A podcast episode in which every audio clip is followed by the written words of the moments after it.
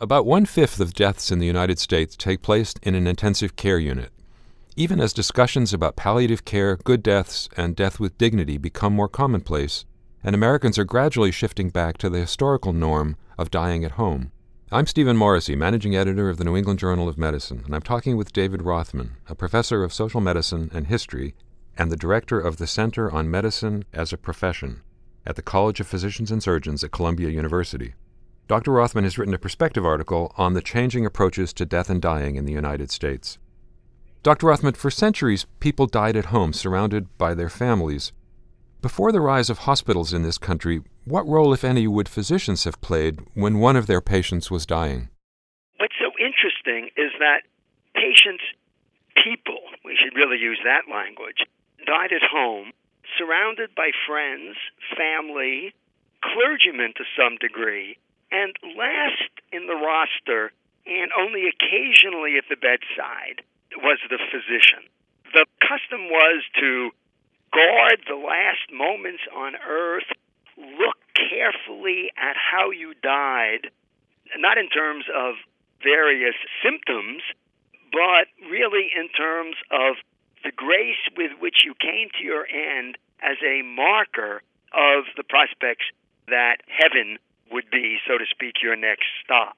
The physician, it, certainly in the middle of the up to the middle of the 19th century, really probably till the very end of the 19th century, was ancillary to the process of death within the household.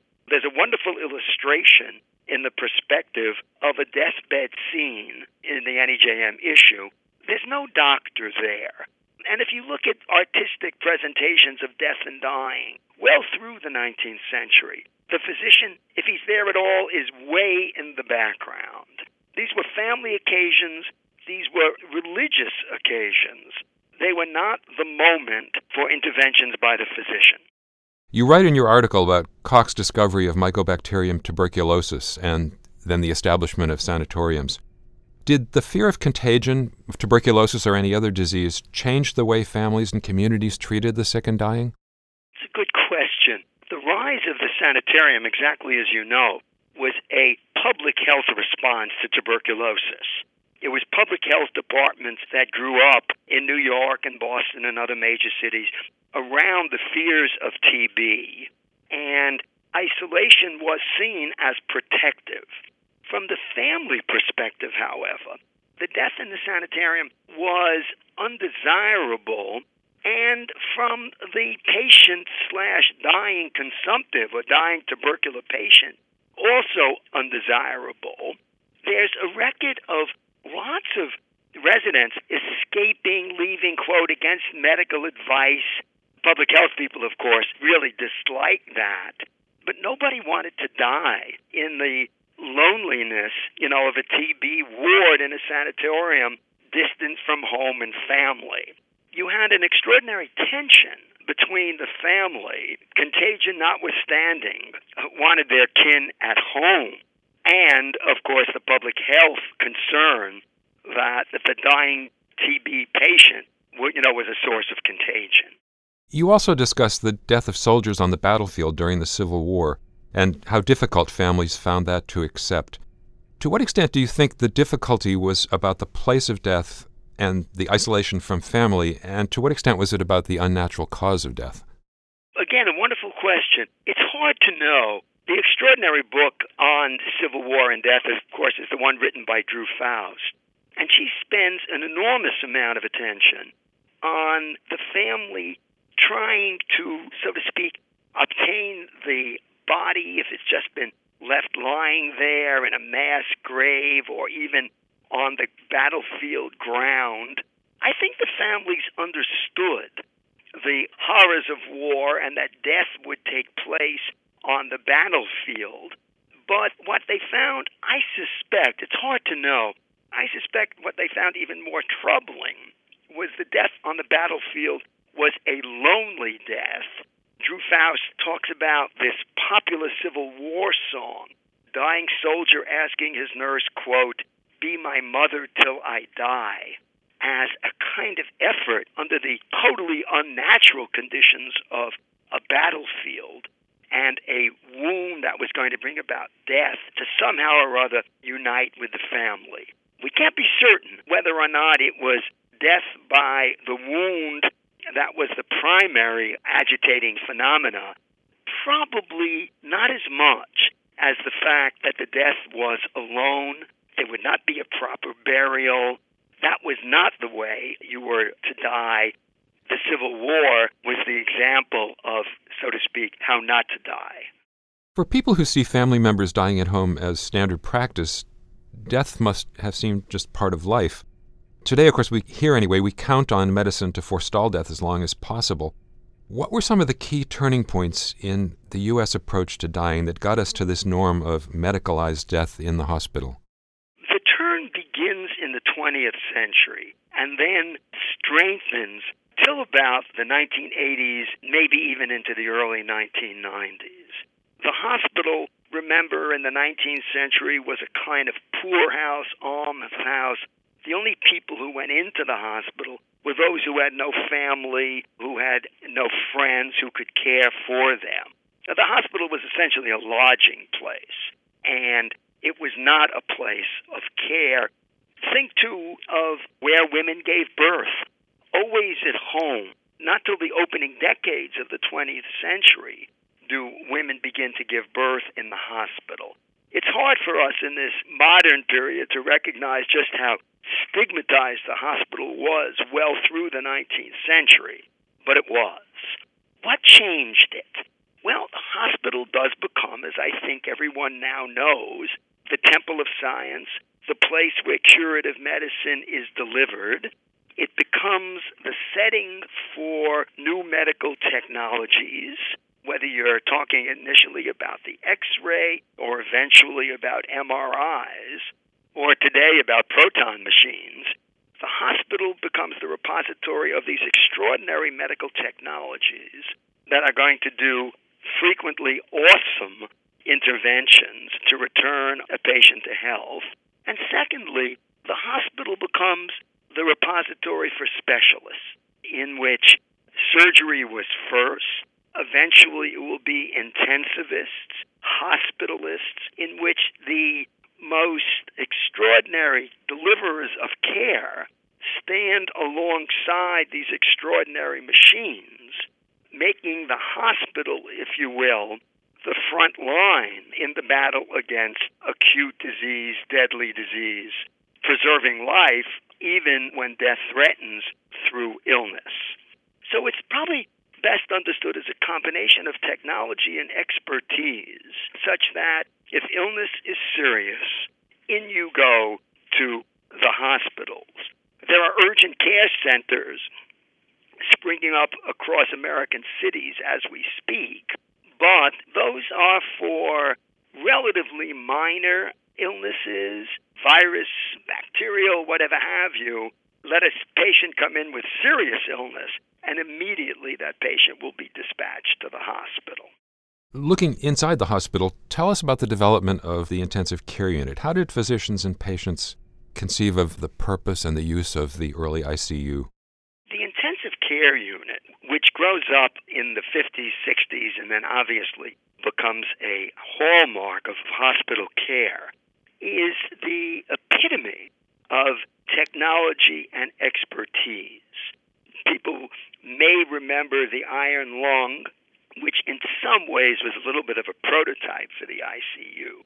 But uh, the ICUs in the 60s and 70s separated the patient from other less acute within the hospital, put them into intensive care units so that they could receive that kind of 24 hour 7 delivery of care by specially trained ICU nurses, reporting to intensivists as physicians, and the patients, now we say with a slightly derogatory tone, hooked up to machines, but put another way, the patient receiving support from these elaborate medical technologies that were able to breathe, empty kidneys. I mean, you know, your readers know all of that.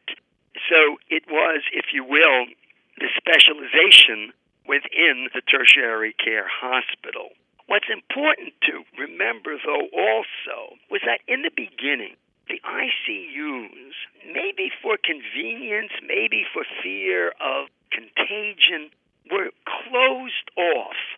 Your readers may well remember the double doors that, you know, were very, very difficult for anyone to make their way through to enter an ICU. Family visiting was kept to an absolute minimum, if allowed at all.